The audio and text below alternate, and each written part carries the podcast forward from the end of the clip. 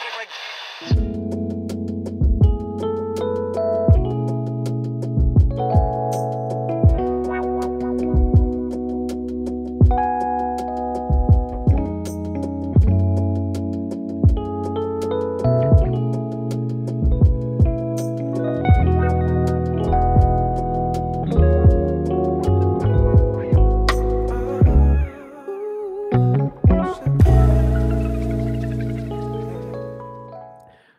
Добрый вечер, дорогие подписчики. Сегодня очередной эфир нашей еженедельной передачи «Медачу НЕР». Сегодняшняя тема — это междисциплинарность. У нас сегодня в нашей студии наш соведущий Антон Лобода — Василий Купречик, также соведущий, доктор Тео. Все мы немножко врачи и немножко соведущие. А, и сегодня мы будем говорить о междисциплинарности, как я уже сказал раньше. Что это такое? Это взаимодействие различных специалистов, которые решают одну большую сложную задачу. Но экспертиза каждого из них помогает дополнить знания другого. Это в идеале. На практике, особенно в российской практике, все немножко совсем по-другому, и междисциплинарность у нас используется не для таких светлых задач. Но я в самом начале хочу сказать, что в целом, почему это стало так развиваться, медицина, медицинская наука, она за 20-21 век стала намного-намного сложнее. Если раньше врач э, это был человек э, на все руки мастер, и он же мог точно так же заниматься не, только клиникой, но и наукой, и поэтому вы всегда можете знать имена просвещенных врачей прошлого, таких как Мечников, Пирогов и так далее, которые внесли огромный вклад свой в мировую науку и в мировую медицину. И то же самое касается различных исследователей, которые наверняка вы их имена запомни, запомнили благодаря Нобелевским премиям, и не только. Сейчас ситуация пришла к тому, что задачи, которые надо решать, они настолько сложные, что компетенции одного человека никогда не хватает. Именно поэтому, а, если вы откроете нормальную научную статью, вы увидите, что в ней много соавторов. И это не потому, что эти люди просто дружат или работают вместе, а потому что они выполняли каждый свой, свой участок некого общего, общего проекта. Если говорить про науку, то здесь действительно понятно, почему так происходит, потому что если какой-то есть проект, то там есть допустим, я просто сужу по себе, у меня есть несколько проектов, и а, во всех из них присутствует мультидисциплинарность, потому что, например, у меня сейчас есть проект, посвященный мионами глаза, и там есть и три офтальмолога, есть молекулярный биолог, есть два патолога, и все вместе работают над некой общей задачей. Но я бы хотел, конечно, сегодня поговорить больше про клинику, и будем говорить про то, как междисциплинарность работает в наших учреждениях, как она должна работать и как она работает неправильно. И мы поговорим об этом сегодня с э, нашими дорогими подписчиками, которых мы и будем постепенно потом вызывать, чтобы они рассказали свои истории и поделились мнением насчет междисциплинарности. Поучаствовать можно путем э, поднятия руки чуть-чуть позже. Сначала мы сперва вместе поговорим, или писать в голосовой чат. Напоминаю также, что записи всех наших подкастов постепенно будут выложены на YouTube, на SoundCloud. Мы постараемся сделать это за вот наступившие майские праздники. И начинаем. Антон, что такое, на твой взгляд, междисциплинарность? Как ты это видишь? Слушай, ну для меня междисциплинарность вообще это когда врачи разных специальностей работают в одной парадигме. То есть имеют некоторый общий базис, и на этом базисе они помогают людям. Ну, если переводя на русский язык, э, когда кардиолог понимает, что есть еще другая проблема, какая-то не кардиологическая, и он спокойно может оценить, насколько это кардиологич... не кардиологическая проблема, кому конкретно ее направить, зачем, и, соответственно, тесно работать с этим человеком до того момента, пока эта проблема не решится, если он ведущий доктор. Но это, и опять же, есть... это не тождественно тому, что есть сложный пациент, у которого тяжелое системное заболевание, его ведут несколько врачей. То есть это не одно и то же. Это одно и то же. Просто у нас сейчас нет простых... Есть простые пациенты, но простые пациенты достаточно одного врача, который спокойно его их проблем разрулит, потому что есть специалитет, и специали... специалитетная проблема, она замыкать, по сути, врача одной специальности. И здесь ничего такого нет. Получается, более сложная проблема. Ну, да. Междисциплинарность как раз-таки только именно для таких случаев нужна. Или когда, что-то не, или когда что-то непонятно. Или когда надо сделать что-то шире и сложнее, чем нестандартная ситуация, например. Вроде как она выглядит как стандартная, а потом ты что-то копаешь и понимаешь, что упс, а тут, оказывается, много всякого разного интересного, и надо как-то две-три головы лучше, чем одна. Ты думаешь, что с этим делать. Вот как-то так. Вась? Привет, парни, еще раз. Ну, э, я, я скажу так, что если э, вся междисциплинарность сводится к тому, что кардиолог понимает, что перелом ноги должен лечить травматолог, а я намеренно утрирую для того, чтобы добавить перчинки, то, в общем-то, в моем мире это называется просто ну, неплохое образование и просто, как минимум, не идиотизм человека. Если вдруг кардиолог решит и, и э, пытаться справиться с болезнью Паркинсона и так далее, чего он обычно очень не хочет делать, то из этого действительно ничего хорошего не получится. В моем понимании междисциплинарность – это не про э, болезнь и не про синдром, а это про устройство личности, устройство профессионала, который не может выстроить свою работу другим образом, кроме как взаимодействия с другими людьми. А так как не все люди э, внутри медицинской специальности э, вообще склонны общаться, хотеть этого, э, и это нормально, как мне кажется, в общем-то, э, ну, как бы появляются определенные сложности с этой самой меж, междисциплинарностью. Плюс э, у нас есть наследие СССР, которое э, говорит нам о том, что обязательно надо найти некого великого профессора, желательно в Москве, который уж точно разбирается во всех проблемах, и э, это уже как бы такая история, м, натянутая на некую персоналию, да, то есть нам надо найти некого мифического профессора в Москве, не знаю, который отрулит нам все проблемы, и э, так было долгие годы. Теперь э, парадигма начинает смещаться, да, и если раньше говорили, что лечиться и ставить диагноз надо у академика, то сейчас говорят, что желательно не лечиться и не ставить диагноз у академиков, а, а лучше выбрать молодых специалистов, которые больше горят, больше читают, там, ла-ла-ла-ла-ла. И они же, будучи молодыми специалистами, являются людьми открытыми. А это значит, что с ними можно взаимодействовать. Поэтому для меня междисциплинарность – это просто характерологическая особенность профессионала, нежели какое-то там устройство работы или уж тем более как бы объединение людей вокруг болезни. Какая разница, вокруг какой болезни объединяться? Слушай, ну ты жестко сразу профессоров и академиков осадил, хотя, наверное, часть справедливо. Но я серьезно, у тебя прям много людей, которые, которые говорят о том, что вот как бы сейчас у академиков лучше не лечиться, сейчас лучше искать молодых специалистов. У тебя реально много у людей, меня много докторов, которые так говорят э, вокруг меня. И, э, то есть даже не пациентов. Ко мне, в принципе, я не самый известный доктор, и ко мне не очень много больных попадает. Но э, молодые, ну, те пациенты, которые попадают, например, ко мне или к доктору Тео, у доктора Тео по этому поводу больше опыта, потому что он, в принципе, ведет больных после э, большого количества именитых фамилий, так вот они, насколько я понимаю, действительно говорят о том, что есть разница и в том, как человек общается, и в том, как человек взаимодействует с ними, как с пациентами. И, э, ну, в общем-то, э, мы все знаем, что доктору Тео или мне, например, никогда не страшно и не стыдно взять и написать другому коллеге из серии «Братюня, я что-то запутался, не знаю, чего делать, э, помоги мне». Это и есть междисциплинарность. Э, тогда как другие врачи обычно не делают этого, потому что для них это, в общем, если признание того, что он что-то не знает, бьет немножко по эго профессиональному. И, ну, как бы это такая история. Ну, я согласен, на самом деле, что действительно есть такой барьер определенный, что надо, и через который достаточно один раз переступить, на самом деле, на мой взгляд, опять же, что сказать, что вот я что-то не знаю, мне надо что-то почитать, мне надо что-то посмотреть, а еще лучше мне э, спросить того человека, который в этом шарит.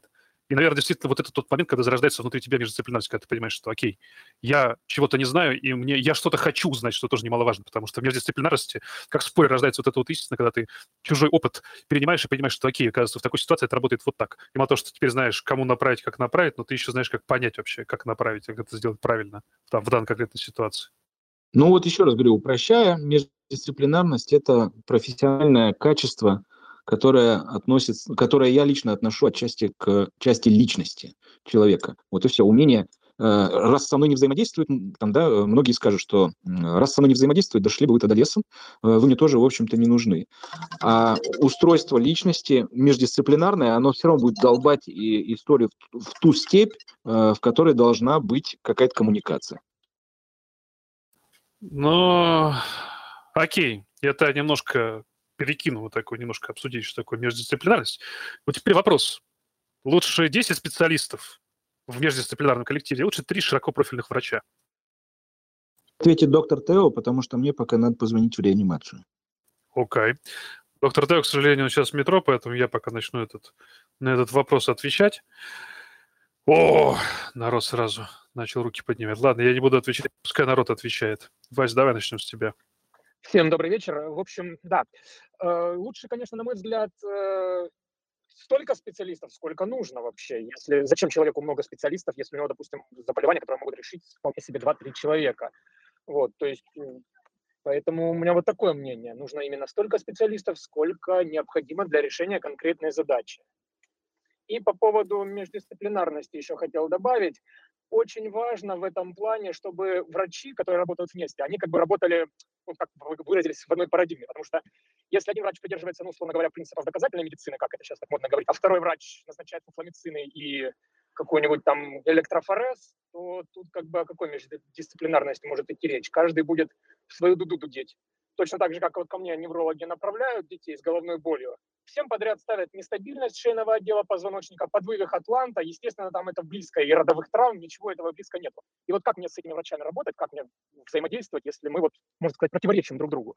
Вот ну, я думаю, что, опять же, к междисциплинарности, как Вася сказал, это навык, да, то есть ты мало того, что должен быть открыт к другому специалисту, ты должен быть открыт к другому мнению. И, ну, собственно, вариться в этой, в этой всей каше принимать эти чужие мнения, не принимать, э, искать других врачей, которые открыто, но другое мнение имеют и так далее.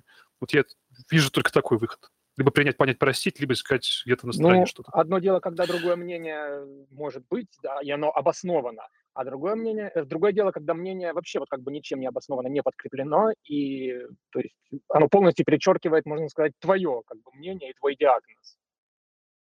Ну, это как вот человек приходит после профессора с назначением, с которым ты ничего не можешь сделать. Примерно такой же ну, вариант. Общем, да, примерно так, Иван, и ты должен междисциплинарно и этично отработать эти назначения. И постараться ни в коем случае не обидеть личность профессора, что очень любят делать, э, особенно если ты авторитетный и популярный доктор. В принципе, популярность твоя и opinion лидерство, э, будучи, ну, как бы ничем не отличается, по сути своей, от профессорства. Просто раньше это называлось профессорство, а сейчас это популярность в Инстаграме и миллион подписчиков, если ты доктор. Вот, э, соответственно, даже если ты понимаешь, что доктор на той стороне немножко устарел, э, очень междисциплинарно было бы связаться с этим доктором и как-то с ним поговорить, чего, вероятнее всего, не делает э, никто, в принципе. Ну, потому что либо времени не хватает, либо, в принципе, желания не хватает. И вот это вот, да, мне все понятно с этим доктором, оно, в общем-то, как бы отчасти является не междисциплинарным. Опять же, ну, профессора да. будет вообще на твое мнение абсолютно насрать. Да, Ты еще, можешь позвонить, сказать, что как бы, ну, вот это того, так не делается, громко захочешь. Да, что ты мудак, и что я с 30 лет так лечу, 50 лет так лечу, а ты зеленый, молодой, ничего не знаешь, и вообще кто то Великолепно такой? мы это делаем для себя. Еще раз говорю, вселенная несовершенна, профессора будут оставаться профессорами. Никто не мешает вам написать заключение и сказать, с этим заключением вы можете прийти к этому профессору, сказать, я получил второе мнение. Ну, вот такое. Как бы это вопрос, я еще раз говорю, вашего профессионального воспитания. Не более чем. Это я не соглашусь, да, можно по-разному это сделать и обрисовать. Другой вопрос, то, что ты можешь написать, это будет противовес профессору, и человек даже не донесет до него, потому что как бы, яйцо курицу не учит. Тренируйте свое письмо медицинское. Аминь. Так, Иван давно тянет руку. Я вообще хочу сегодня, чтобы народ почаще. Я дал э, право говорить, хочу, чтобы народ подключался, э, говорил, потому что вот сейчас у нас прошлая тема такая, такая тема, где хочется больше людей послушать, чем поговорить. Иван, я дал микрофончик. Да, да, здравствуйте. А, 5 копеек вставлю буквально. Мне кажется, междисциплинарная штука крайне необходима, в частности, специалистам. Может, в, на профильных отделениях и не так остро стоит вопрос, а вот специалиста первого контакта э, непосредственно в клинической медицине, в приемнике, терапевтам участковым, э, врачам скорой помощи, штука крайне необходимая, э, с которой постоянно приходится взаимодействовать и дело иметь. Поэтому это, в принципе, не обсуждается. И здесь, ну вот, междисциплинарность – это то, чего очень не хватает на специалистам первого контакта, потому что хирург в приемнике буквально недавно привозил, который пропустил аневризму брюшной аорты. Э, и такие, такие случаи, они частые. Пока, благо, появился вовремя, ну, после консультации с сосудистым хирургом проблема разрешилась. Ну, вот это, это чудом каким-то. Вот, и такие случаи, они вот частые. И это, я не знаю, это во всех э, такой э, учреждениях или только в нашем, но у нас с этим большие-большие проблемы. Это прям боль. Собственно, все.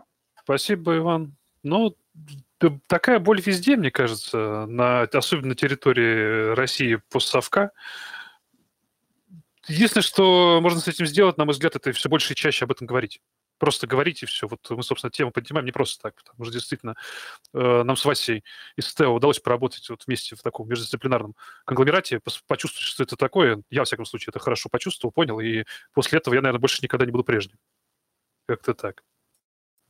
Вася, что-нибудь скажешь или тоже? Или... Ну, мы делали, у нас, у нас получилась такая медицина э, случайным образом, то есть такие, так, такое везение не, не часто выпадает, и оно, скорее всего, просто доказывает, является исключением из правил, что так не бывает. Э, и я думаю, что, ну да, это просто формирует, это однократно попав э, в такую среду, ты уже потом не можешь быть другим, никуда ты не встроишься, либо до тех пор, пока ты либо не сломаешься, либо не найдешь что-то, где ты можешь быть собой. Вот и все. И э, просто везение, и это опыт плохой. То есть, ну, от того, что тебе повезло, это еще не значит, что это какая-то система. То есть можно случайно выиграть лотерейный билет, но это не значит, что все, кто после этого побегут покупать лотерейный билет, выиграют э, с этой покупки. Поэтому, ну, да, сложно быть э, не междисциплинарным теперь. И ты, ты сталкиваешься со всеми проблемами, тебя посылают нахер, ты все равно как бы долбишься в эти закрытые двери. Это ок, но это часть тебя. Ну, просто по-другому ты уже как-то не получается жить. Ты чувствуешь себя слабее, если честно. Ну, то есть, когда вот э, тогда в такие моменты ты прям понимаешь, ага, вот я могу вот отослать, вот я могу подойти, спросить, я могу... А здесь, так, оказывается, когда ты из этого вот такого вот коллектива ты выходишь, ты понимаешь, что, блин, вот если бы я сейчас был бы, то я бы вот я подошел бы к этому и сказал бы, вот мы вместе посмотрели бы, пришли к какому-то среднему знаменателю и правильно дорогу бы нашли. А тут ты такой один сидишь и руки опускаешь. Ну, я это утрирую, конечно, нет, ты там пытаешься всячески то же самое сделать вокруг себя волей-неволей, но все чаще ты понимаешь, что, что ты слышишь не то, ты подходишь, говоришь, а тебя не слышат. Вот это вот на самом деле очень обидно. Это мое такое восприятие. Так. Василий у нас исчез, что ли, опять? Василий опять какой-то какой странный сегодня день. Все без конца пропадают. Окей, у меня тут на самом деле такой, раз мы народ начали потихонечку подключать, у меня вопрос. Вот смотрите, э, я э, много на эту тему копал, всякого разного, и посмотрел, сейчас на самом деле, если мы говорим за междисциплинарный подход, то междисциплинарный подход, он получается глобально дороже – ну, то есть это одномоментно смотрит несколько специалистов. Это одномоментно несколько специалистов дают свои рекомендации. Это одномоментно какой-то идет разбор этого пациента. И это дороже выходит. Вот у меня вопрос, на вопросы. Мы переплачиваем сейчас, что потом человеку стало лучше или как? Потому что у меня э, те, те данные, которые я смотрел, получается, что действительно так, что сейчас междисциплинарная помощь, которая более дорогая, глобально получается в этот момент, в эту секунду, она потом э, отработает себя на, намного-намного больше, чем если сейчас там несколько специалистов в каждой своей парадигме начнут этого человека лечить. Ну, что думаете? Безусловно, Антон, конечно, это будет дешевле в итоге по консоли. То есть человек э, быстрее решит свою проблему, быстрее э, начнет лечение, правильное лечение. Естественно, это ему потом выйдет дешевле и в плане э, одномоментной перспективы и в плане будущей перспективы, то есть он вылечится, он не потеряет трудоспособность и все. У меня еще вот э, есть такие гостевые визиты в Воронеж в клинику Неплацебо с э, консультациями, и мы там тоже придумали такую интересную фишку, то есть совместный прием ортопеда и невролога. И этот прием даже выходит, получается, людям дешевле, чем если бы они пошли отдельно к ортопеду и отдельно к неврологу. А так мы смотрим вдвоем сразу ребенка, если у родителей жалобы там на границе ортопедии и неврологии, вот, мы как бы примерно в одной как бы вот парадигме работаем, и люди уходят вполне себе довольные и счастливые. Слушай, очень интересный момент. А расскажи, как вы, как, как к вам попадает на прием? Вот так вот. То есть это какие-то критерии, э, что-то говорят родители, что сразу, оп, щелк, здесь нужно два врача, и ортопед, невр, и, ортопед, и невролог. Как происходит попадание вот на такой вот консилиумный осмотр? Нет, там все просто банально. Мы просто сказали, что в Инстаграме дали рекламу, что совместный прием ортопеда-невролога. Объяснили, кому это может понадобиться, и просто записывайтесь, у кого есть вопросы. Бывает даже, что люди приходят э, именно с отдельными жалобами к ортопеду и с отдельными к неврологу, но им все равно это выходит дешевле. Есть э, дети, которые, например, да, у них граница, вот ДЦП, допустим, там и ортопедия, ортопедия, неврология. Те же самые, вот самые частые жалобы ходьба на носочках тоже надо определить, то ли это ортопедическая проблема, то ли неврологическая, то ли э, вообще это вариант нормы, что чаще всего и бывает. То есть мы примерно такие вот э, критерии в Инстаграме в объявлении дали, кому это может понадобиться, и народ просто записывается и идет. Прям таких каких-то серьезных случаев вот пока что еще фу не было, и дай бог что-нибудь, пусть все будут здоровы. Слушайте, вы молодцы, очень круто делаете. Прям я слушаю, прям душа радуется. Я видел, там док хочет к нам еще присоединиться, что-то сказать. Док, я дал право говорить, микрофончик, погнали. А, мой вопрос уже вот вы задали, так что я опустил руку, и мне больше нечего добавить.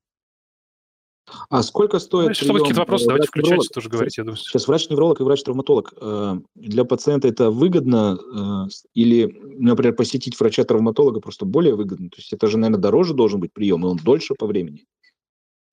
Ну как, э, прием отдельно ортопеда мой там стоит ну, 4 тысячи. Прием невролога стоит 3 тысячи. А совместный прием, вот наш мы смотрим совместно, стоит, получается, 5 тысяч. То есть на 2 тысячи в общем пациенту выходит дешевле это.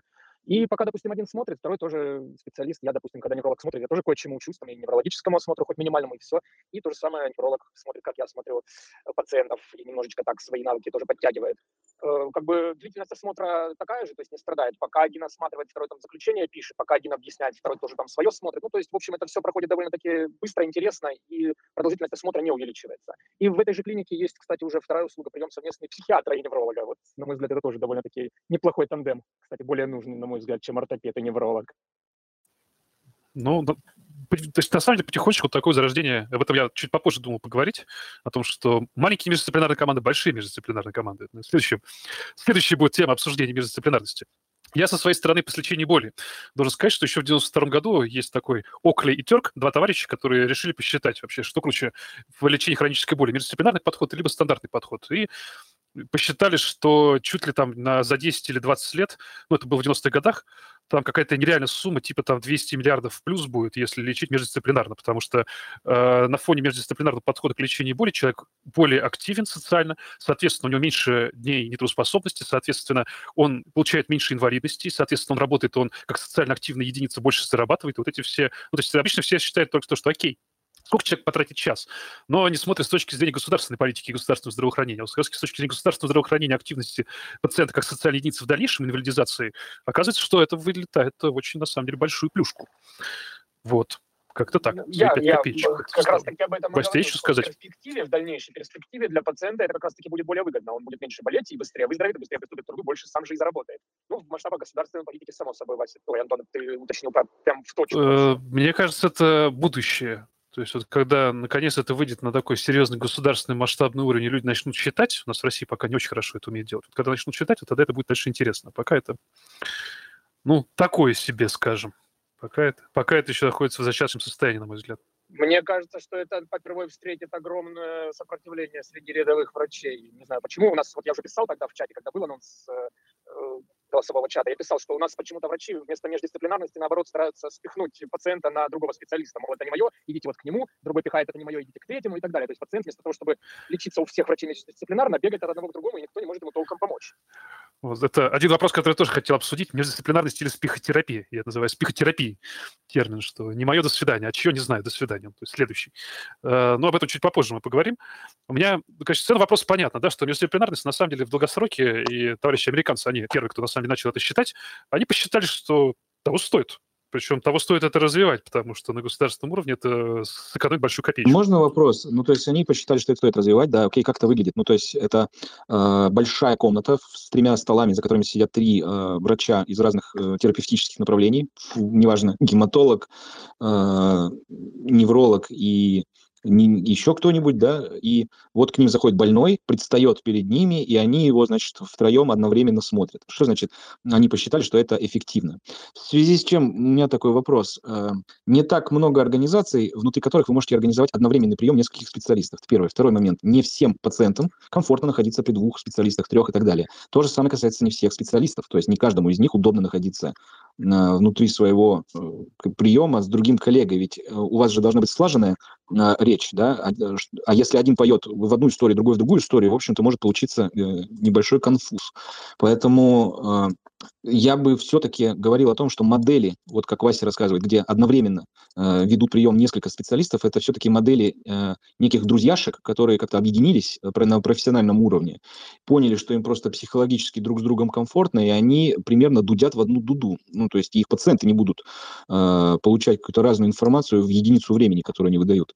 А вот э, организовать такой кабинет внутри поликлиники, пусть даже это будет суперэффективно, я себе прям представляю с трудом. Впрочем, я это представляю себе с трудом даже ну, Там есть понятие как бордов, то есть, на самом деле, есть входящий врач, которого все выходят, он все сверху донизу осматривает, потом говорит, ага, нужен этот, этот, этот, этот. Он представляет кейс своим По сути, то, что называется госпиталист, или это э, обычный врач-терапевт, то есть это тот терапевт, который должен выполнять работу первичного звена, осмотреть больного и подобрать команду людей, которые им должны заниматься. Да? Э, при этом понятно, что он это пишет у себя в бумажке, не заходит в соседний кабинет и не рассказывает об этом больном, э, но если вы их объедините в некий конференц-зал, где они будут обсуждать этих больных все вместе, вот вам, пожалуйста, и междисциплинарная хреновина. Но если таких больных больных в день поступает 200, то, сами понимаете, это невозможно сделать по каждому больному, и тогда у вас все скатывается к... Э, давайте обсуждать только важные и значимые случаи, с которыми у нас проблемы. Потому что со всеми простыми случаями, в общем-то, там все понятно, и нечего тогда и лезть в междисциплинарную историю. Правду говорю, Татьяна, Татьяна Павленко, наш кардиолог. Не болейте, будьте здоровы. На заднем плане. Как в «Доктор Хаусе», в принципе, это все организовано, как в сериале. То есть один смотрит, всем докладывает, и все обсуждают самые сложные, самые интересные и запутанные У «Доктора случаи. Хауса» по сериалу было отделение, э, при этом оно было максимально неэффективно с точки зрения экономики. Мы помним его терки с доктором Кадди по этому поводу, и сколько совет директоров пытался уволить несчастного доктора Хауса с его этим отделением. Поэтому э, мне очень нравится, когда про вот такие сборища типа доктора Хауса э, люди, которые занимаются медициной с точки зрения бизнеса, они говорят так, ребята, это, ну, как бы это просто фишка, это люксовый такой сегмент, где мы собираем в одной комнате всяких ну, известных и очень крутые фамилии, и вот вы можете там за какой-то там ценник, который будет как-то там, положим, соответствовать их статусу и уму, э, в общем-то, получить одновременно мнение всех этих людей. На практике же это, в принципе, ну, практически невозможная история. Поэтому для частной клиники выход на этот уровень э, – это, скорее всего, просто фишка, маркетинговый ход, как хотите, заявка о себе в, там, в профессиональном сообществе, whatever, но никак не модель, на которой будет происходить платить заработок. Э, Нет, для частников это, да, я согласен. Просто визит, ну, в такой форме, как ты рассказываешь, это визитная карточка просто. Что вот мы такое творим, вау. Ну, подождите, а как же, допустим, у нас в стране врачебные консилиумы? Там не, не междисциплинарность, конечно, но одни врачи, одной специальности собираются, те же пятиминутки обсуждают пациента, обсуждают тактику Ой, лечения. Вот вам, Вася, пример. Пускай Вася расскажет. Мне кажется, сейчас он нальет нормально. Значит, Вась, я не знаю, как у вас травматология ортопедии, но обычно это выглядит так. То есть у вас есть заведующий отделением ортопедии, с которым вы утром собираетесь на пятиминутку и, э, и обсуждаете хирургический план, не знаю, на день. И один раз в неделю обсуждаете план на неделю. И это э, сложно назвать междисциплинарностью, потому что все сидят внутри одной дисциплины. Значит, если у вас вдруг возникает тромбоз сосуда и, или, там, не знаю, гнойное осложнение, естественно, ваша команда расширяется, и тогда есть понятие консилиума, э, которая в целом, в глобальном смысле слова, для меня зачастую выглядит как попытка оттраблшутить возможные проблемы с этой историей болезни. Чтобы не получить расходника, или это склочный больной, или еще какая-то история. То есть там такого количества людей, в общем-то, как бы не требуется, но нужна запись. А, а особенно запись нужна консилиумная, особенно. Это если какой-то тяжеляк, э, по поводу которого очень сильно напрягаются родственники, и, и вот из таких консилиумов рождается какая-то концепция, там, хитрый диагноз и так далее, я не знаю, в 5% случаев. В остальном это просто рутина, э, которая направлена на, обычно на защиту врача от, э, ну, защиту, просто юридическую, письменную защиту, что вот мы собрались, подумали и, в общем-то, так решили. А ну а что мешает переиграть это именно в междисциплинарное русло для того, чтобы помочь больному, а не просто юридически себя защитить? Но это мешает то, что если ты перед своей операцией на, на стабильного пациента будешь каждый раз дергать кардиолога, то кардиолог тебе скажет, слышь, чувак, ну ты задолбал. Реально. Ну, то есть, как бы, когда я пришел к тебе ради междисциплинарности, я не пришел к тому, у кого сейчас ОКС острый. И все на этом. Ну, я понял, да, но мы так говорим про действительно серьезные какие-то случаи, прям вот из ряда вон выходящие. Мы не говорим, ну, например, приведение из ряда вон выходящих случаев. Политравма, да, политравма. Э, тут у него оторвало руку, у него еще внутричерепное гематома, у него еще тяжелый перелом таза, да, и там все и, и позвали кардиолога взять тропонин, да, ну, как бы, э, понятно, что в критических случаях, да, там собирается консилиум, потому что пациент вообще находится в таком состоянии, что там нужно три подписи на любое дальнейшее действие. А вот э, когда просто у тебя лежит в отделении какой-то чел, и ты такой, типа, ну, давай сейчас вот, что вы там какаете, пукаете, ну, сейчас я гастроэнтеролога позову. Это не междисциплинарность, это просто трабл-шут. Ну, как бы, ты просто, ты нахер мне э, лактулозу назначать, сейчас придет, он там, чувак, скучает, вот он сейчас придет, поговорить с вами про ваш понос или запор, и как бы... Это не междисциплинарность. как раз. Это просто, ну, как бы отруливание какой-то локальной проблемы внутри отделения или там внутри поликлинического звена или внутри частной медицины, там, из серии «я этим не занимаюсь» и так далее. Частная эта медицина ведь вообще заточена на перекидывание одного к другому. Врачей частенько э, сажают на процент. Э, что я, э, у вас что, вы пукаете, пожалуйста, гастроэнтерологу, а там гастроэнтеролог назначил 25, на 25 тысяч бессмысленных исследований, и тебе за это прилетело там 2% от всех этих исследований. Ну что, это междисциплинарный, что ли? Нет. Поэтому я, я верю в то, что вы объединились со своим другом и отру, неврологом и отруливаете и кайфуете, но вы объединились, потому что это твой друг в первую очередь. Просто так иди там, найди невролога и так далее. Слишком много условий. Вы еще друг другу можете не зайти. Еще раз говорю, вы можете один дудит в одну дугу, другой в другую, и чего?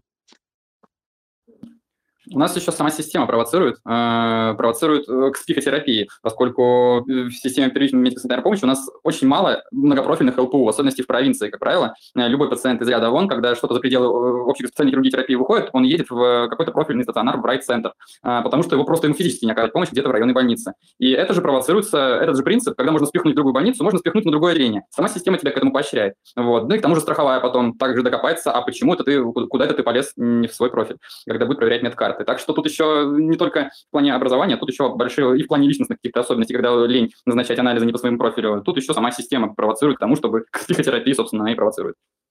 Я смотрю, тут Игорь Алентов еще тянет руку. Игорь, давай я тебе дал Open mic. Всем добрый вечер.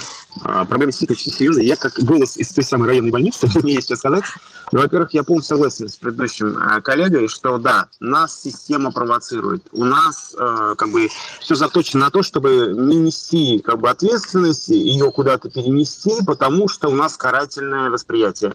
У нас опасно говорить о своих ошибках. Это нонсенс, когда врач говорит, я ошибся сообщает об этом, тем более официально, как, например, сделано в Британии, где ведется реестр ошибок. Вот. Второй момент. Ну, все-таки я считаю, что междисциплинарность у нас работает. Это просто стим, который прокачивается. То есть, если есть хорошая команда в стационаре, то эта междисциплинарность будет. И у нас тоже. Ну, например, я как бы имею некий э, работу, опыт работы в акушерстве, а, и, соответственно, там вполне себе, без, там без междисциплинарности вообще никак. То есть там в любом случае идет взаимодействие в сложных случаях, и оно причем реально, не, то есть там сидят врачи, что называется, друг перед другом, и серьезно обсуждают пациентку в этом случае. Да? Вот. А, вопрос в том, что это пока носит некий локальный характер, а не общий. И действительно, у нас есть врачебные комиссии, и эти врачебные комиссии, они э, прописаны в э, как бы, протоколе ведения действий, когда ты должен создать эту врачебную комиссию, и по сути своей, эта врачебная комиссия, это как раз есть толчок к этой междисциплинарности, хотя в реальности это свой сводится к тому, что там кто-то что-то пишет, и под ним ставится три подписи. А зачастую там как клише на печати, то есть, ну, типа, положено ВК провести, давайте проведем. Вот. А в реальности, клинически, они проводятся крайне редко. И здесь я полностью согласен. И э, как бы здесь Так, только у меня пропало.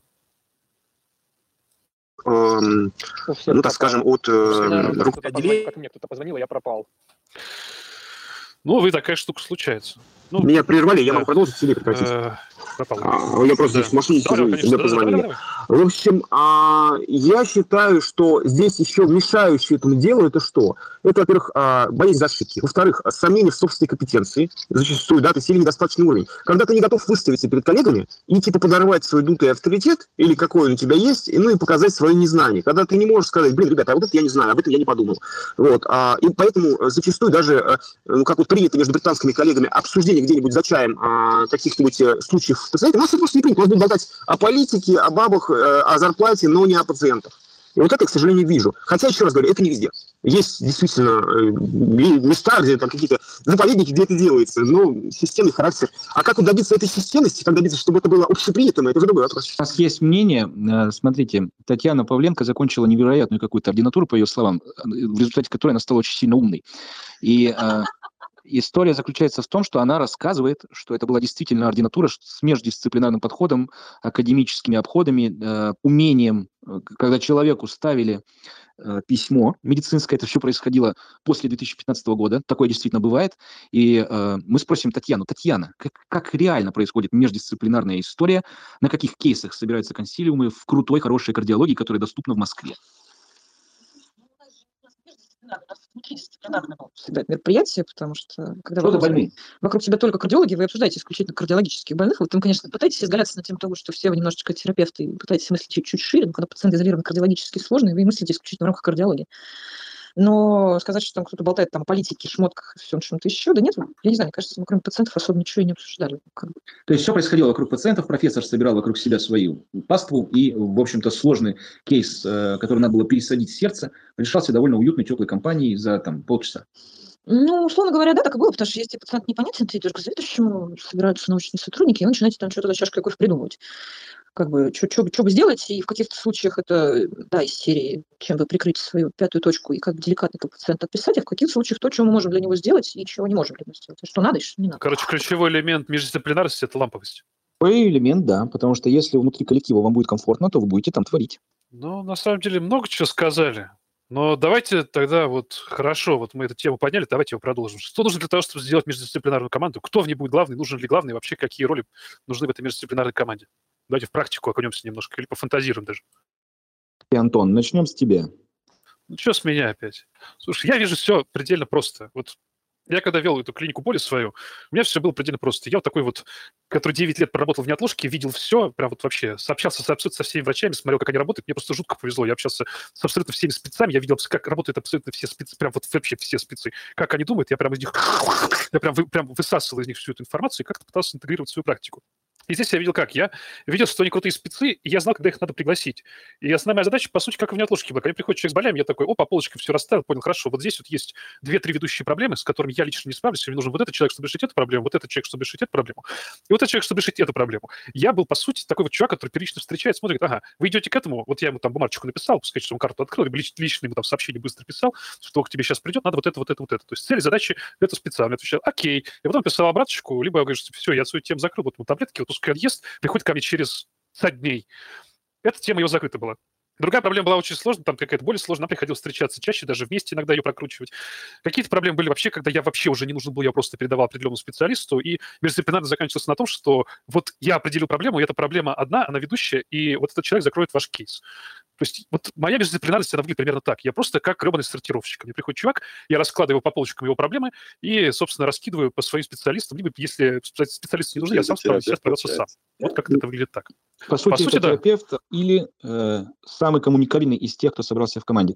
То есть человек, который умеет умерить понты э, и прочую вот эту вот э, эгоистическую историю, агрессивное э, ведение беседы э, других участников э, консилиума, как хотите назовите, команды, всего чего угодно. Он может просто такой вот э, коммуникатор, масло двигательное, да, то есть шестерни работают, там машина едет, потому что работают шестерни, в них заливается бензин там и так далее, но все сломается, если не будет масла. И это масло при этом мало кого интересует, его просто слили, залили новое, да, э, всех волнует шестерни, нет ли на них износа, там вот это вот все.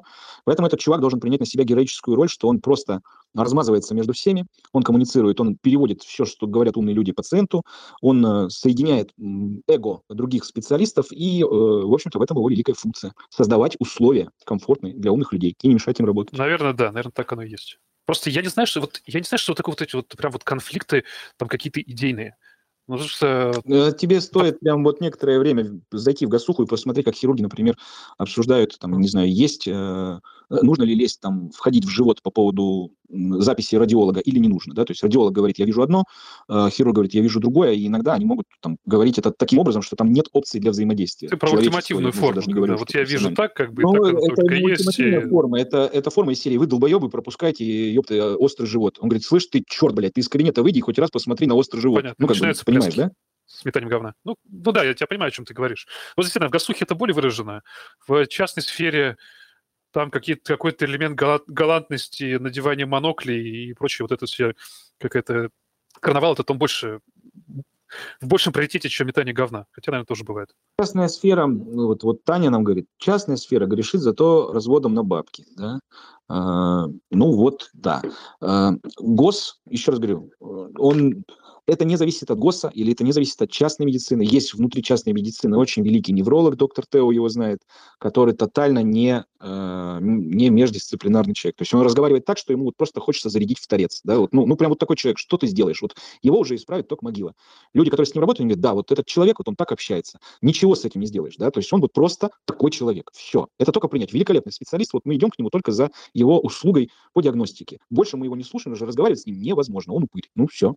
Это, это не важно, это не зависит от того, какой медициной мы занимаемся, государственная она, частная она, там, какая угодно. Если ты не умеешь разговаривать с другими людьми, если внутри ты говно, если ты мудак по своему устройству, то ты, блядь, мудак в любой организации. Какая разница, где она находится? Тебя так воспитали, ты так сложился. Ну, я соглашусь, да. Наверное, все-таки больше зависит от характера, от личности, от навыков взаимоотношения. Из этого будет складываться. Но все равно согласитесь, что вот как ни крути, междисциплинарный коллектив, он формируется вокруг неких вот личностей, они не хотят, которые вот готовы, они хотят, чтобы они просто не умеют по-другому. коллектив. Он просто такой вот не-не-не, я говорю про тех людей, которые... Нет, я не про мудаков, я сейчас просто, Муд, я сейчас просто говорю, что шанс вот, выжить, вот стать невероятным специалистом, то есть иметь некий скилл, которым не владеет никто, или на его освоение потребуется огромное количество времени, а ему это дано. Вот. И он мудак, ну так сложилось. Ну тогда это все просто принимают вокруг, говорят, это мудак, ну да, он, блядь, лучше. Не знаю, лучше всех делает сетчатку глаза или там меняет клапан в сердце. Ну вот, ну мудак, ну что же делаешь? А вот э, чуваки, которые вокруг себя объединяют э, людей, которые создают нормальные психологические отношения внутри коллектива, это уже совсем про другое. Вот тут у нас э, Адам давно тянет руку, давай я ему дам слово. Адам, ми- микрофончик, цок-цок, погнали. Алло, Да. слышно? Да, а, всех приветствую. Хотел поделиться информацией, что знаком с применением междисциплинарного подхода в неврологии. На базе Сеченовского университета есть а, школа мастерства, ну, как раз-таки по междисциплинарной неврологии. И там этому обучают еще а, студентов пятого и Это шестого у курса. Данила Алексея Борисовича, я так понимаю. Да, он А, да-да-да, творит верно, очень верно. хорошие междисциплинарные ассоциации междисциплинарной медицины. Они, конечно, творят очень классно. Да, конгресс-менеджмент Да, ежегодный, в Ну котором да. информационный Вот, ребят. а, болевому синдрому.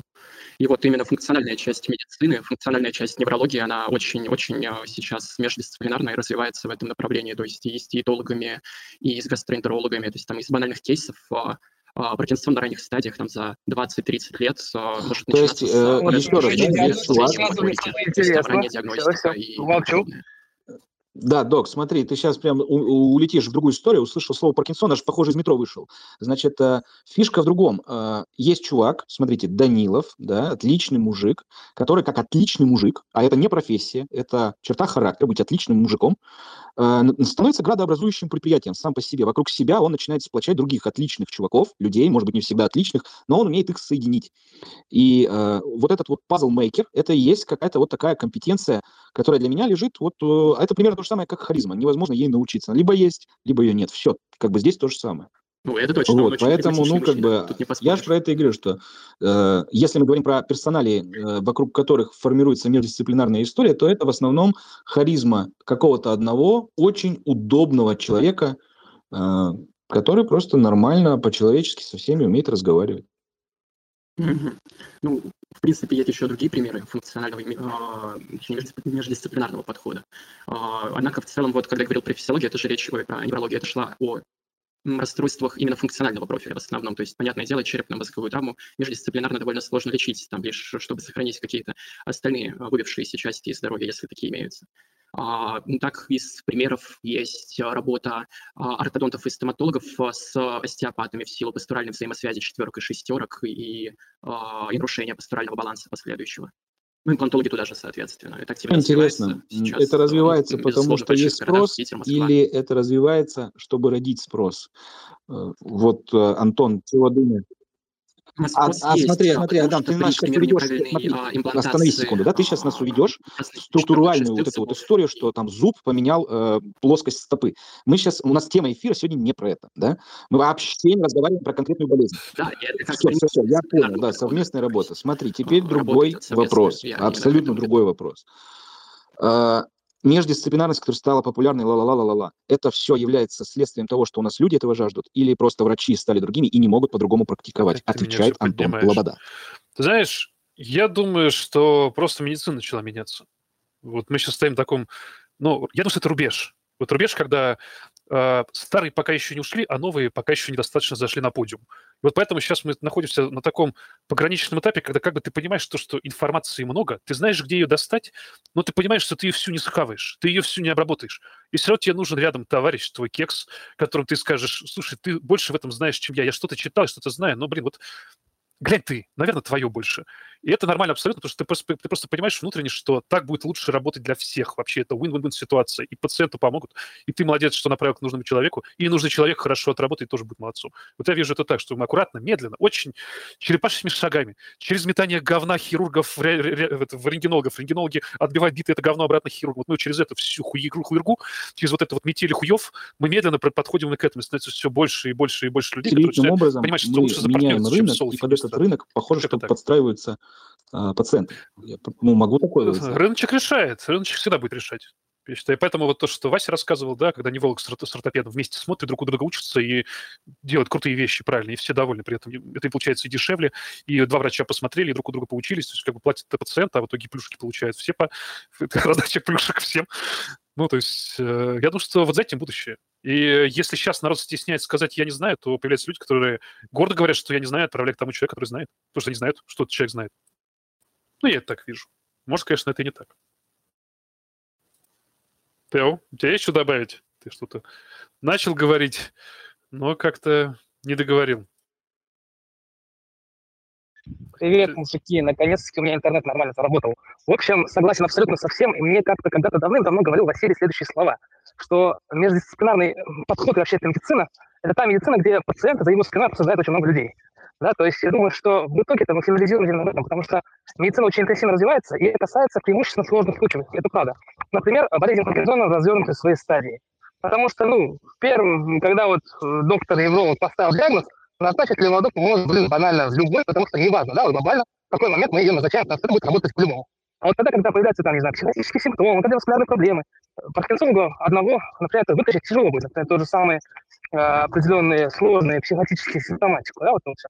Вот я думаю, что в будущем, когда, как вот Антон сказал, э, старые уйдут, наконец, и сдохнут, новое расцветет, и оно э, будет, э, наверное, максимально правильно, что ли. По крайней мере, там, где я стараюсь работать, да, то есть я могу в любой момент темную тревогу специалиста, который может подойти и посмотреть, потому что знать все невозможно.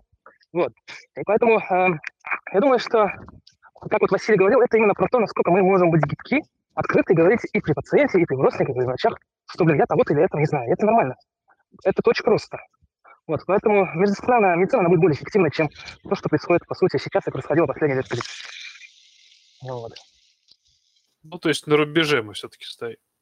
Абсолютно, абсолютно. Мы стоим на рубеже, да, то есть меня поразило, э, когда вот я всегда эту историю рассказываю, там, где учился, да, профессор Лим, он, когда увидел пациентку, наблюдает ее уже три года, он не увидел, осмотрел, назначил терапию, отпустил. Потом смотрит на нас и говорит, я понятия не имею, что это такое. Да, то есть функционалистическая терапия помогает, но что это за болезнь, он так и не понял за три года наблюдения. И это, блин, нормально. И это также нормально, как иногда мы пациентам говорим, что мы ставим вам диагноз, мы не знаем, что это такое, этот диагноз под вопросом, он будет оставаться под вопросом на следующие пять лет. Но мы будем вас наблюдать, как появление новых симптомов, мы эту штуку дообследуем. Это нормально, э, чем придумывать какие-то ложные объяснения, которые в будущем будут порождать, вот, с которыми я сейчас например, сталкиваюсь, что головокружение – это от шеи. Головные боли, блин, это от шеи. Здесь создается впечатление, что шейный отдел спинного мозга функционально выполняет намного большую и колоссальную функцию, чем головной мозг. Все, блин, там. И, и зрение, и головные, и шум в ушах, блин, и все остальное. Вот. И это порождается, потому что мы упрощаем. Вместо того, чтобы говорить, что мы чего-то не знаем, и не, и не спрашиваем у других специалистов, мы порождаем ложные мифические вот эти, как, как, которые вот как э, снежный ком дальше начинает нарастать и нарастать. Во благо остеопатам и всем остальным. Я вот тут про себя думаю, ну окей, то есть смотрите, вот э, мы начали говорить по зарождению междисциплинарности как бы структуру какую-то построили. Вот у меня в голове давно крутится этот вопрос, вот эта идея развития междисциплинарной работы. Что, кто должен заниматься этим? Это должны заниматься клиники, отдельные врачи, этим должны заниматься государство. То есть вот кто должен взять на себя вот эту вот роль, э, форсировать и вперед продвигать эту идею? Скорее всего, учебное заведение. Сам, сама модель э, обучения. То есть в британской системе обучения есть команды, да, то есть, которые состоят, там, не знаю, из младших резидентов, две штуки, из старшего резидента одна штука, из консультирующего врача одна штука, которая считается вот такой неким медицинским юнитом, на которых лежит большое количество пациентов. И вот обучение посредством вот, вот такого взаимодействия, да, где, по сути, четыре человека осматривают все отделение, они знают все обо всех. И они обсуждают и делают какие-то медицинские решения.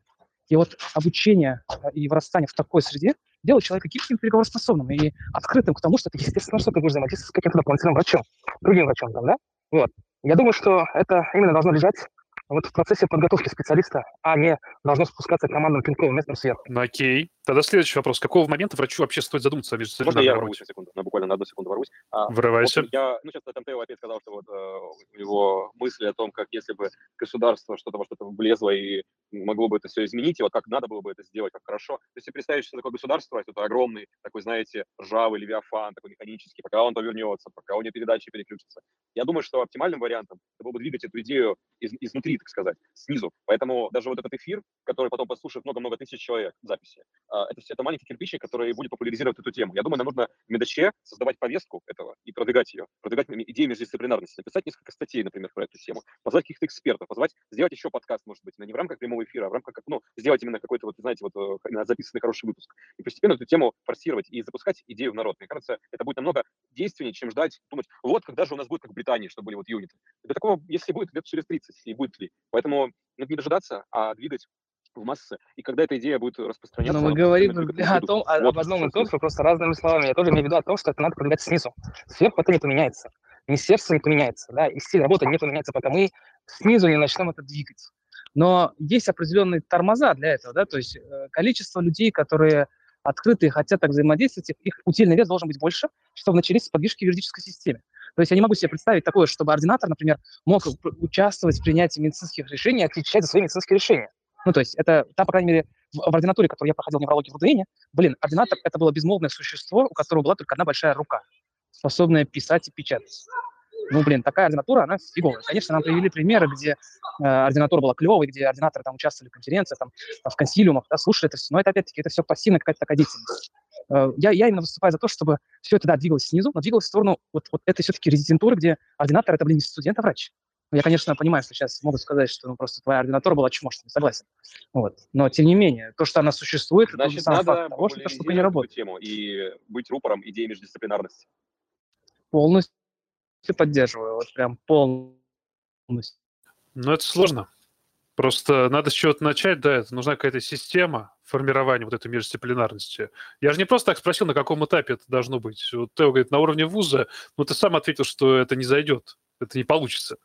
Потому что, ну, как может на уровне вуза родиться, э, структурироваться, структурно образоваться в голове человека, который клинической, мышли... клинической медицине пока еще не подошел, как это у него может произойти, если толком как бы он сам, ему просто э, сама система здравоохранения противоречит этому, да? То есть, получается, это надо на базе ординатуры делать. Ординатура, опять же, ну, как бы, ну, большинство людей, которые проходят ординатуру, там междисциплинарность, она такая себе опять же. То есть, получается, это в постдипломном э, и пост, постординатурном периоде надо, то есть, когда уже врач-специалист, вот на том, на этом этапе, ему надо задуматься о том, чтобы уже создавать команду, либо, ну, то есть, я э, про себя думаю, думаю, думаю, я пока еще ответ на этот вопрос там досконально не нашел, потому что, наверное, идею надо забрасывать раньше, а реализацию этой идеи давать конкретную для конкретного а может, специалиста виду, а, уже на этапе формирования его как специалиста. Наверное, обучение в ВУЗе, Поправьте ты меня, учишься со своими одногруппниками, общаешься с ними, ну, завязываешь множество дружеских связей, и в будущем эти люди как бы становятся специалистами в разных сферах здравоохранения, и а, с этими людьми уже легче тебе образовывать, ну, междисциплинарную связь. Может, об этом имелось в виду? Ну, ты до окончания вуза ординатуры ты не знаешь, что ты за специалист, правда ведь? Опять же, ты можешь после ординатуры пойти в одну специальность, потом понять, окей, это не мое, уйти в другую совершенно спокойно. Тому, что связи с одногруппниками сохраняются, но если подружился с ними, и ты знаешь, вот кто куда пошел, кто кем, каким доктором работает, и кому ты можешь обратиться. Ну, как вариант. Но опять же, это же идея междисциплинарности, она должна постоянно поддерживаться, раститься. Это именно такие вот люди кореша должны быть, которые между собой общаются, опять же, обсуждают пациентов, какая-то работа между ними идет на постоянном уровне. Ну, просто пока я, я для себя, например, до конца не ответил на этот вопрос. Потому что Тео поднял его, не знаю.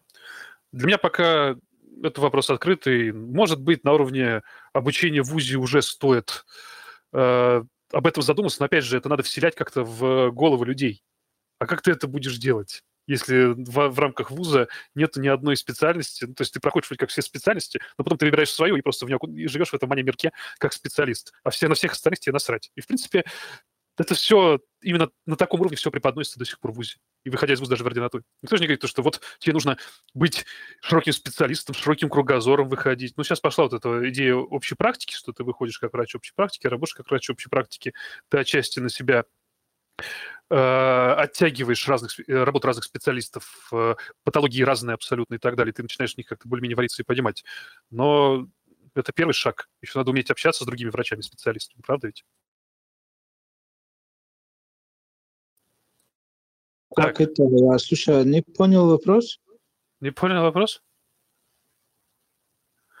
Э, вопрос был, кто должен организовывать междисциплинарность и вот это, прививать междисциплинарность для врача. Это должно быть государство, это должна быть клиника, это должны быть отдельные врачи какие-то. Которые это должен прививать вуз, в котором должно, должно быть не страшно поднять руку на лекции и сказать «я не понял» или «я не согласен». И тогда начинается нормальное человеческое обсуждение, э, а не а, там, не знаю, давление или буллинг со стороны э, препода, который, как бы, если ты что-то не понял, то он тебя может, в общем-то, обосрать, и, и вообще тебе стыдно как-то это делать. Поэтому, э, и вообще, наверное, это должно начинаться с воспитания, когда тебя учат э, разговаривать с людьми, рассказывать, что там, я не знаю, ну, как, как ты считаешь, э, должна выглядеть там картинка в отношении любого вопроса. Поэтому если такие люди вырастают, они вокруг себя организуют междисциплинарную команду. Неважно, что они будут делать, мотоциклы строить или медицину делать. Если этого нету, если это тебе не привито, если тебя давили, там, били и так далее, ты 25 раз подумаешь, прежде чем что-то сказать вовне, и, соответственно, тебе будет сложно стать участником междисциплинарной команды. Поэтому организовывают это скорее э, культ массовые мероприятчики. Ну, не знаю, как еще сказать, но это должно идти с академии. Ты себе представляешь вот это, вот то, что ты сказал, в академии? Это, да, опять же, э, я на каком... Года, то, я, вот я два года преподавал, я прямо под э, своим этим э, студентам говорил, вот такой вопрос, а теперь просто вот скажите, что думаете по этому поводу. Неправильного ответа нету, сам не знаю. И э, в такой обстановке э, рождается дискуссия, и врачей должны учить дискутировать, а врачей учат э, бубнить э, заученный ответ. А, а еще чаще это, это переносится просто в формат тестирования, где вообще разговаривать не надо.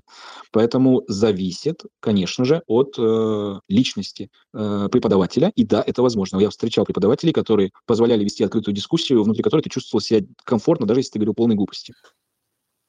Ну, то есть зачаток должен быть в ВУЗе. Первое вот это вот свобода клинического мышления, твой, так сказать, поток мысли, он должен быть там. Из, из, из, него, да, да, да. из него родится вот это вот человек, который, хм, я открыт вообще ко всему, я что-то не знаю. И, Естественно. Я хочу Естественно, потому что по-другому тебя не научили. Тебя научили быть открытым. Все, тебя тупо научили это. Ну, спроси у доктора Тео, э, который э, в этой, э, в Малайзии ездил, у них там кабинеты имеют боковые двери, чтобы все советовались, спрашивали друг друга и не стеснялись. Ну, как бы это прям нормально. А русские люди при этом, при, при, приезжая на такую э, observation, как это там, э, fellowship и observationship и так далее, они стоят в стороне молча и типа что-то слушают внимательно. Но это, э, среди них очень небольшой процент людей способны как бы говорить, я тут не понял, что, а вот это вот, что это у вас такое там и так далее. Ну, то есть это прям не, э, не, не массовая история среди наших специалистов. Но, наверное, где-то я соглашусь с тобой. Просто я-то думаю, что все-таки в ВУЗе пока еще человек сам не очень понимает, ну, то есть что такое клиническое мышление, да, э, у него клинического опыта не так уж много, поэтому там не очень будет формироваться вот эта вот именно идея междисциплинарности, будет формироваться идея, окей, я просто понимаю, что я что-то не знаю, но там не будет формироваться вот этого коллегиального подхода, что, окей, мне надо подойти вот к этому человеку, у него спросить, возможно, привлечь его. Ну, я так вижу. Еще раз говорю, я за то, чтобы просто все это обсуждалось. И еще раз говорю, э, у меня в институте были преподы, которые требовали дискуссии и не оценивали нас. Не оценивали. Просто давайте поговорим, и все. Всем я на том зачет поставлю, и все, успокойтесь. Поэтому э, это были самые клевые занятия, естественно. У меня такого очень мало было. Прям вот просто единичные. Я помню, вот большинство кафедр, они были настолько вот, они в этом, в академизме, вот в этом всем погрязли, что там... Вот я просто не помню даже, на каких кафедрах это было. Настолько, настолько все было грустно. Ну, хотелось, то есть внутреннее желание вот это подискутировать, посидеть, пообщаться, обсосать какую-то тему не по учебникам, а именно просто... Поэтому я тебе ну, скажу так, было, что да. мы междисциплинарные все ребята и так далее, и вот э, если бы не бедач, то никаких у нас журнал-клабов нигде никто ничего. Ведь, правильно? Ведь э, ритм жизни это такой, что, в общем-то, работа, дом, э, семья, и еще какое-то время хочется на хобби какой-нибудь и так далее. То есть э, несмотря на то, что мы все такие хорошие, умные, правильные, этого ведь нет. И э, это ведь зависит только от нас. То есть, если ты захочешь, это станет, это появится. Если ты не захочешь этого, э, то это не появится. И когда ты это начнешь делать, никто тебя не будет в этом поддерживать. И нужно иметь вот просто какой-то склад характера, э, благодаря которому ты просто будешь проводить, несмотря ни на что, всю эту историю. И как-то люди подтянутся, то есть ты вычленишь из, из коллектива тех людей, кому ря- быть рядом с тобой внутри твоей маленькой междисциплинарной команды, созданной тобой из ничего. Ну, по сути, да, так это происходит. Просто 10 человек отворачивается, а, ну, один потом поворачивается обратно, подходит, говорит, такие, ладно, давай попробуем, хер с тобой.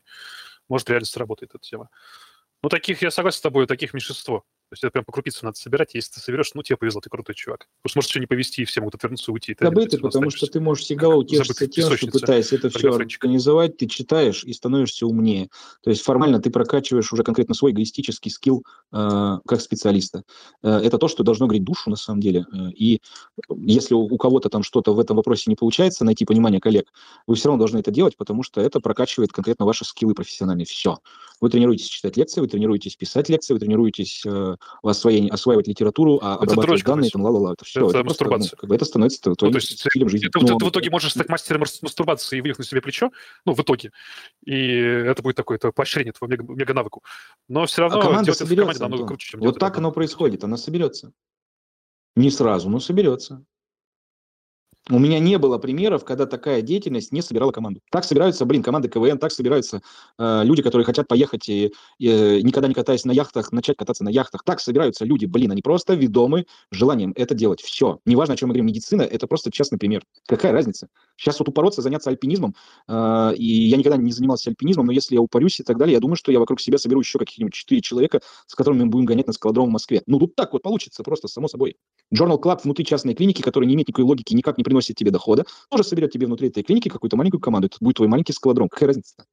Ну да, я согласен. Коллеги, друзья, кто нас слушает, давайте мы послушаем вас, потому что мы что-то трещим, трещим, а новая кровь никак нам в эфир-то не вливается. Поднимайте ваши ручки. Где ваши ручки? Давайте скажите свои пять копеечек по поводу междисциплинарного подхода. Не стесняйтесь. У нас, вот, как видите, мы без критики, мы открыты к, ко всему, вообще, к чему угодно. Есть кто что хочет сказать? Как-то у нас сегодня поначалу прям так народ перпер. О, Вера. Вера, давайте. Я дал слово на микрофончик жмак и говорим. Всем добрый вечер. Там надо на микрофончик да, нажать, тогда можно поговорить. Вера. Приветствую. Э, надеюсь, что связь не обрубится потому что я иду в поясе. Обрубается а, потихонечку связь. Я психолог, я клинический психолог. Я работаю со сложными пациентами, и им просто нужна форма. Иногда, да, расстройством личности нужна форма. И я не понимаю тех часто психологов, которые принимают пациентов с пограничным расстройством личности у себя в кабинете в центре Москвы без формы. Это для меня загадка.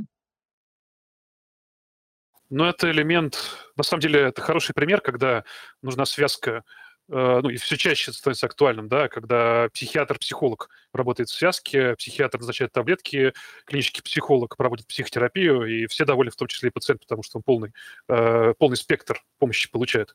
Я, на самом деле, тоже за такую вещь, но мне кажется, нас, э, положа руку на сердце, немножко не готовы ну, ни психиатры, ни психологи к такой работе. То есть, если такое я вижу, это очень круто, но это же единицы. Просто потому что ну, нас, надо признаться честно, образование психологическое такое себе, а психиатрия пока еще 30 лет назад живет. Поэтому она... Э, ну, то есть это разные миры. Только у меня психолога, ну, не, как, ну, образование общего психолога, это разные люди, мы разговариваем на разных языках, и мы не можем понять.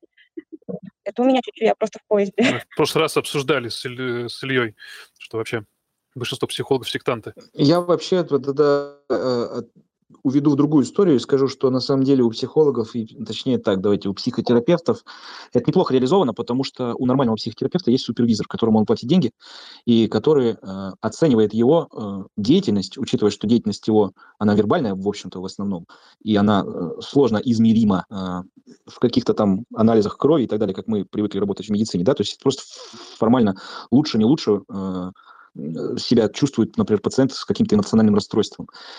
И вот у нормальных людей есть понятие супервизии, за которое они отдают часть своей зарплаты, отчасти поэтому прием врача-психотерапевта стоит столько, сколько он стоит. В него заложено не только образование этого человека, но и, его, и то, что он супервизируется у обученного на, э, на супервизию человека.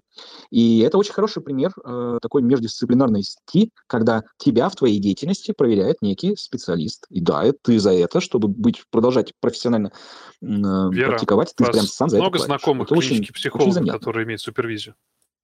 Психолог, у меня мало знакомых. Это не одно и то же, что э, психотерапия, которая в моем плане существует, ну, как в моем видении, существует только в формате там когнитивно-поведенческой терапии и диалектической поведенческой, диалектической бихевиоральной терапии. Василий, вот, я вам сейчас объясню, меня слышно сейчас? Я вам сейчас объясню, что э, клинический психолог может работать либо психотерапевтом, либо нейропсихологом, я, например. Я То есть, э, я, какой Вера, Вера, смотрите. Я... Вера, секунду буквально. Значит, де юра э, психотерапевтом клинический психолог работать не может, потому что это да, врачебная да, специальность. Юридически, да, я понимаю, что вот, юридически... Я предлагаю оставаться... Смотрите, если человек не имеет права назначить таблетку и не имеет права выписать рецепт, все это называется психология, а дальше к ней можете ставить какие угодно приставки. Психотерапевт имеет право достать из своего э, ящичка печать врача и выписать тот препарат, который он считает нужным. То, что он может быть идиотом, это дело 25 -е. Смотрите, Но это очень по сильно поводу различий психотерапевтов, это вообще отдельная тема. Я могу с вами об этом поговорить. Вы только что указали один из фактов проблематики психотерапии в России. Я могу вам рассказать более еще другие проблемы, из-за чего она страдает юридически. Даже то, что перевели юридически, оно тоже на самом деле страдает. Ладно, давайте про другую тему скажу, что про супервизоров. У меня мало коллег, кто супервиз, супервизируется. Я больше скажу, что мало супервизоров нормальных. Я только, когда стала работать, я нашла единственного нормального супервизора, и то из другого города, из Петербурга, я сама из Москвы. Вот такое у нас сейчас положение. У нас даже нет официальной аккредитации супервизора. А, есть как бы официальная аккредитация супервизоров, и то только в Европе. И многие ну, клинические психологи, психотерапевты, они э, подтверждаются, подтверждают свою супервизию только Но я к тому веду, что как бы междисциплинарность междисциплинарностью, но есть нюанс. Всегда. Ну, я потому что специальности разные, и у всех все немножко по-разному происходит, и в плане психиатрии это вообще это отдельная кухня, которая, мне кажется, там можно отдельный подкаст сделать с этим всем, для объяснения просто всей этой кухни. Вопрос, надо ли делать вообще. Так, есть еще кто что хочет а, сказать? Вера, спасибо плане? большое, что вы сказали, Алло. что рассказали. А, там немножко с зависанием все происходит. Я, я поняла. А, я хочу уточнить, что вы имели про междисциплинарность. Я могу также рассказать про междисциплинарность подход в неврологии, потому что я еще нейропсихолог. Скажите, ну, интересно. А сама работа Просто я с, скажу с, так. С интернетом там беда небольшая. Ну, давайте, может, сейчас прорвемся. Вот там ситуация в следующем. Просто это мой личный пример, когда э, ситуация в том, что в Москве как бы э, в неврологии нет ставки медицинского психолога. Ставка медицинского психолога есть только психиатрия. Это страдает неврология. У меня был мой личный случай, когда моим, у моего дедушки был инсульт, и невролог ему поставил выраженное когнитивное нарушение без каких-либо оснований. Вот просто так буйно себя ведет, это выраженное когнитивное нарушение. Я спросила, на каком основании, он себя буйно себя ведет. Я спросила, а вы использовали, э, ну, там, шкалу МСЕ хотя бы? Э, он, а он ответил, что нет, зачем это, я же невролог. Но тут опять же вопрос междисциплинарности. Ну, тут можно сказать так, что внутри э, неврологического осмотра э, клинический статус, а точнее когнитивный статус вполне допустимо оценивать без шкалы ММСЕ. То есть э, дезориентацию пациента, который оценивает невролог, э, понимает ли пациент, где он находится, как его зовут, э, сколько времени на стрел, на, господи, на аналоговых часах его собственных ручных часов и так далее, в общем-то, это не требует от невролога формализации э, в виде ММСЕ. Это было бы круто. То есть не надо понимать меня, что э, таким образом, что не надо брать шкалу ММСЕ. Брать надо.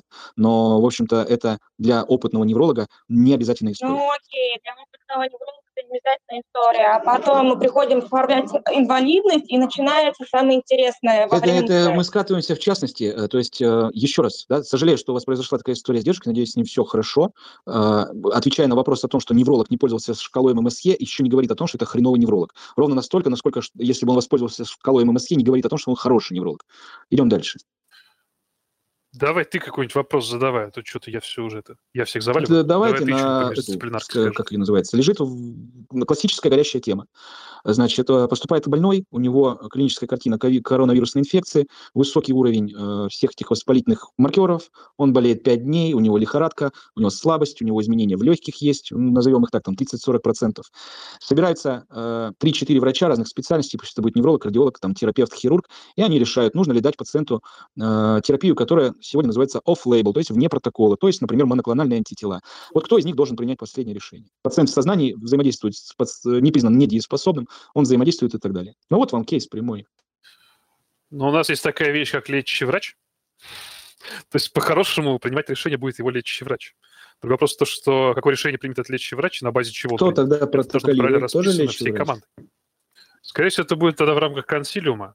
И на этом консилиуме каждый ставит свои 5 копеек. Но невролог не может взять ответственность за назначение моноклональной антитела, потому что он невролог, он может неврологически оценить и со своей стороны сказать про сознание. Ну окей, да. Ну, ну...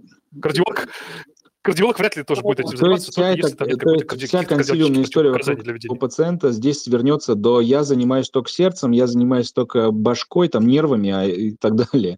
То есть и Подожди, мы, все, все свернется в эту Мы сторону. фантазируем из серии да нет, реально где-то там вот в земле Да нет, ну смотри, 20-37 до 20-40 тебе надо принять решение. Нет дежурного, нет лечащего врача. Ну ушел он, пьет, не знаю, потерял сознание в СИЗе от гипертермии. Дальше что? Кто в этой компании должен стать э, принимателем решения? Я думаю, что терапевт. Ну нет, терапевт. Там же был ну, в команде терапевт. Да, он там был в команде. Хорошо. Вот так, вот так. Вот, Просто в моем мире, первый потерял сознание. В моем мире, да, там должен внутри принимал решение скажет, ребят, давайте выскажемся, да, давайте просто, вот, вот вы как считаете? Я считаю вот так, я считаю вот так, я считаю вот так. Окей, мы не знаем, как принять это решение, да, давайте быстро загуглим протокол, по которому принимается решение. У нас пациент вообще по нему подходит или нет. Первый, кто догадается это сделать, в общем-то, похоже, что и отруливает эту ситуацию. Э, просто сказать это вслух. И э, вот так это работать, наверное, должно. То есть, когда мы здесь, внутри кабинета, к нам зашел пациент, и от того, что здесь собралось три специальности, что мы как бы э, мы не исключаем тем самым, хоть 23 специальности будет внутри кабинета, может так получиться, что не будет ответа на вопрос. Э, и тогда э, междисциплинарность это будет вот этой вот гибкостью, кто первый догадается до того, э, как все-таки вот здесь и сейчас отрулить ситуацию. Пожалуйста. То есть найти ну, гайдлайн и по этому гайдлайну пройтись. Ну, хотя бы какой-то, да, там, да как решение. Кстати, удивительным образом у нас на государственном уровне создана вообще удивительная система междисциплинарного взаимодействия, это мне Вера подсказала, называется ВТЭК. Как комиссия по э, вот этим вот он же, он же, он же одище, да, а, лютая. Стык, да. Создана это просто наказательная система для пациентов, э, в которой наступил на больной мозоль, видимо, да, Вере. Но фаза заключается в том, что это вот система, созданная для того, чтобы мы все видели, как не должно быть. К сожалению, так оно получается. Но оно продолжит существовать.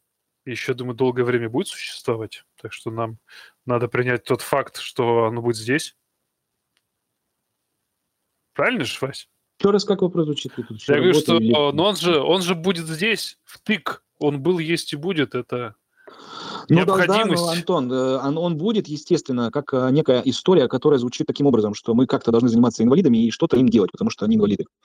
И, э, собственно говоря, какая-то система будет. Другой вопрос, что неплохо было бы, чтобы это все стало более человекоподобным, человека. А мне нравится, что тебе надо приходить и доказывать, что у тебя нога не отросла. Я считаю, что это правильно. Это богоугодно. Смирнова Настя хочет что-то сказать. Настя, я дал право говорить, пожалуйста. Это не Настя, это Иван. А, у меня телефон просто полетел. А, взял у супруги телефон. Э, по поводу стек есть э, богатый жизненный опыт с ними общения. Э, мне стимулятор как-то поставили, кардиостимулятор по поводу бинодальной болезни. Вот. Ну и дали направление, выписали в кардиодиспансере на, на районные, в районную МСЭК. Получил третью группу. А, и написал по месту работы заявление от места работы, это вооруженные силы на тот момент были. Написал заявление на страховку. По, московскому, по запросу московской страховой компании провели второе освидетельствование и сняли с мотивировкой, ну ты же под себя не ходишь, причем здесь стимулятор, зачем тебе третья группа? Ну, о том, что есть какие-то нормативные документы, я тогда, помню, хорошо подготовился, пытался что-то спросить. В нарушении всего и вся, мне даже не сказали о решении, его просто, его просто отменили. Отменили предыдущее решение предыдущей комиссии, я пытался это в Автек обжаловать потом. Бесполезно, логика вот такая вот у них. Так что это то, из чего представляет, то, что себя сегодня представляет стек. И тут все зависит. Она не сможет стать более человечной просто по определению, исходя из ее функций. Это организация, которая предназначена для того, чтобы отсеять как можно больше нахлебников, так называемых страховых компаний. Вот. У нас вообще э, очень интересная медицина в стране. Мы впитали в себя все худшее со страховой медицины, с медицины бюджетной государственной.